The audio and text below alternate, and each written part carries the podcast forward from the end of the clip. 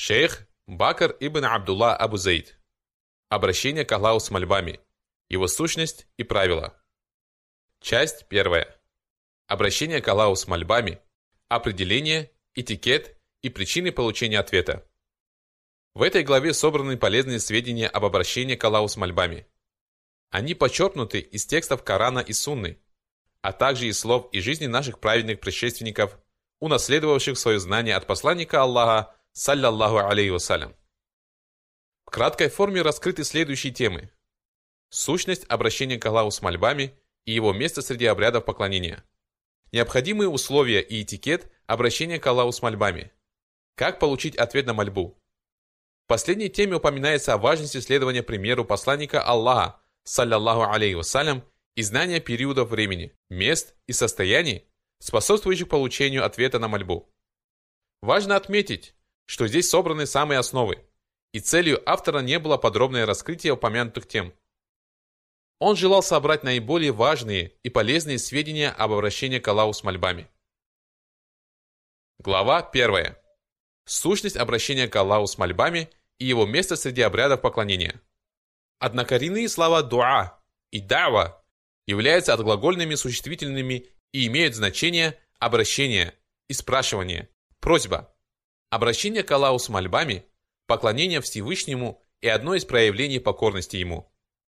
Раб Всевышнего обращается к Господу с мольбами, прося у Него помощи, защиты, милости и блага.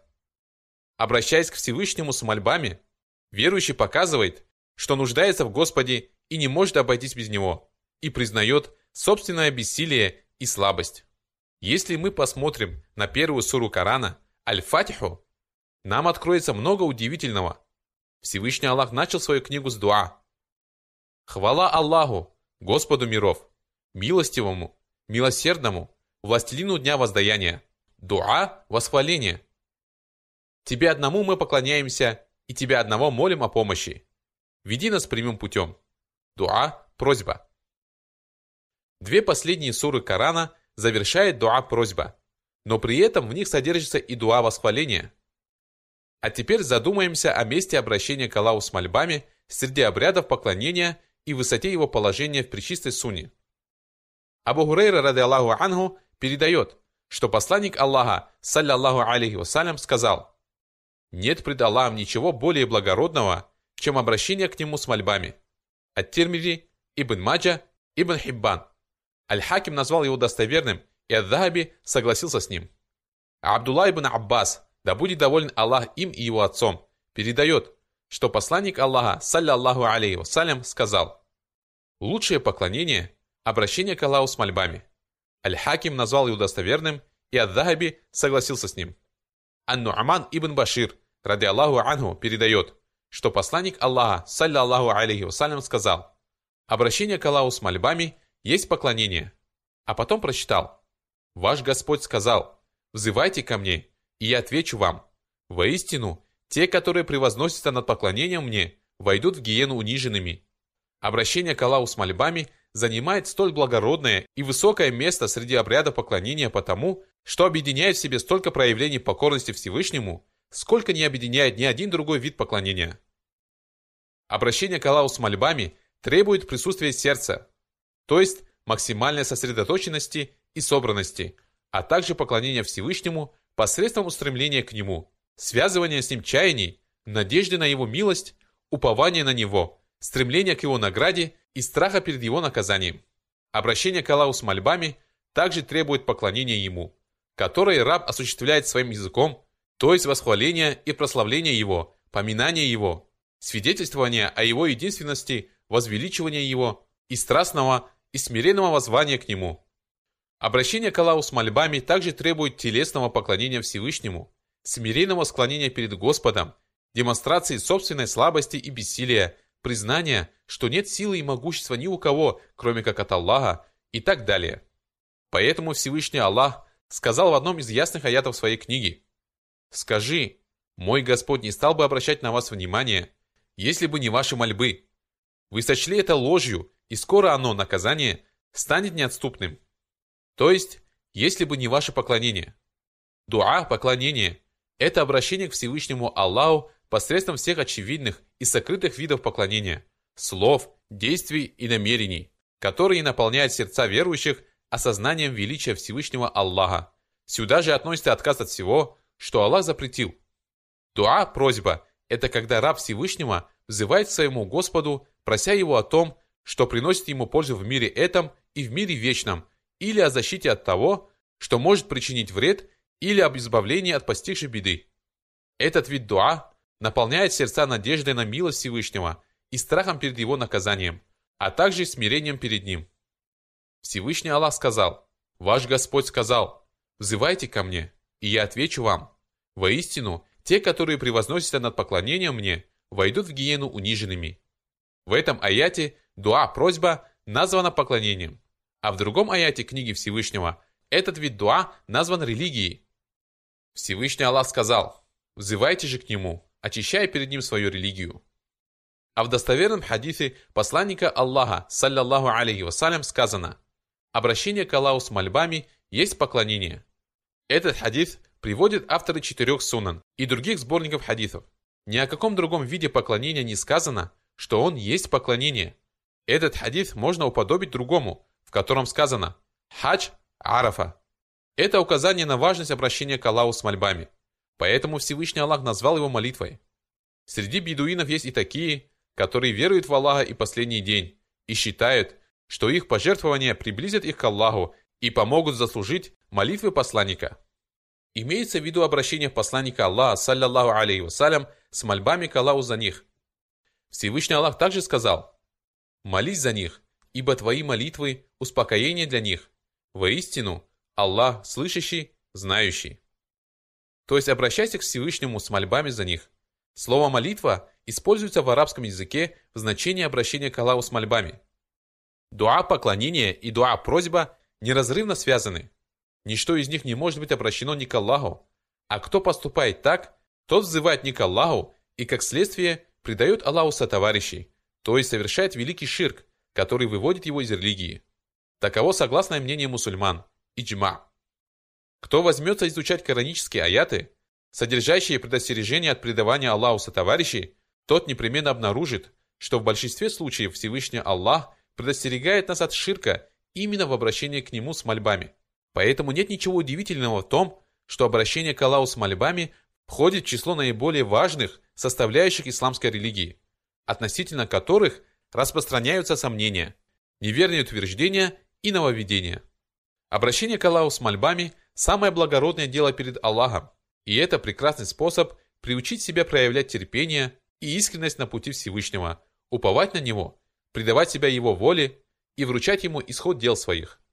Обращение к Аллаху с мольбами помогает верующему отдаляться от слабости и лени и дает ему драгоценную возможность наслаждаться беседой с Господом. Обращение к Аллаху с мольбами помогает верующему укреплять веру и увеличивает его убежденность в правильности выбранного пути. Всевышний Аллах любит, когда его рабы обращаются к нему с мольбами. Аллах гневается на того, кто не обращается к нему с мольбами. Эти слова Абу Хурайра, ради Аллаху анху, передает от посланника Аллаха, саллаллаху алейхи вассалям, и их приводит Аль-Бухари, Адаб аль-Муфрат, Ахмад, Аль-Тирмиди и Ибн Маджа. Обращение к Аллаху с мольбами – легкое поклонение, неограниченное определенным местом, временем и положением. Человек может обращаться к Господу с мольбами днем и ночью, на суше, на море и в воздухе, в путешествии и в своем доме, будучи бедным и богатым, здоровым и больным, вслух и про себя, тайно и явно. Обращение к Аллаху с мольбами – неотъемлемая часть жизни верующего. Оно сопровождает его по жизни, поскольку раб Всевышнего нуждается в Господе, в его милости и защите всю свою жизнь, от колыбели до могилы, и обеспечивает ему постоянную связь с Господом. Обращение к Аллаху с мольбами способствует избавлению от бед и несчастий. Вспомним пророка Ибрагима, мир ему. «И я обращаюсь с мольбой к моему Господу. Быть может, благодаря обращению с мольбами к моему Господу я не буду несчастен». Вспомним также пророка Закарию, мир ему. «А ведь раньше, благодаря обращению к Тебе, Господи, с мольбами, я не был несчастен». Сколько бед обошло людей стороной благодаря их мольбам. Сколько трудностей было преодолено благодаря обращению к Аллаху с мольбами. Сколько грехов простил Аллах своим рабам благодаря их мольбам. Обращение к Аллаху с мольбами подобно щиту, который защищает человека от несчастья и от шайтана. Всевышний Аллах сказал: «Пусть они помолятся вместе с тобой, будут осторожны и возьмут свое оружие». Сколько благ, тайных и явных, пришло к людям благодаря тому, что они обращались к Всевышнему с мольбами. Сколько раз обращение к Аллаху с мольбами становилось причиной побед, помощи от Всевышнего и его содействия, а также возвышения степеней в этом мире и в мире вечном. Обращение к Аллаху с мольбами обладает множеством достоинств, а милость Всевышнего к его рабам поистине безгранична.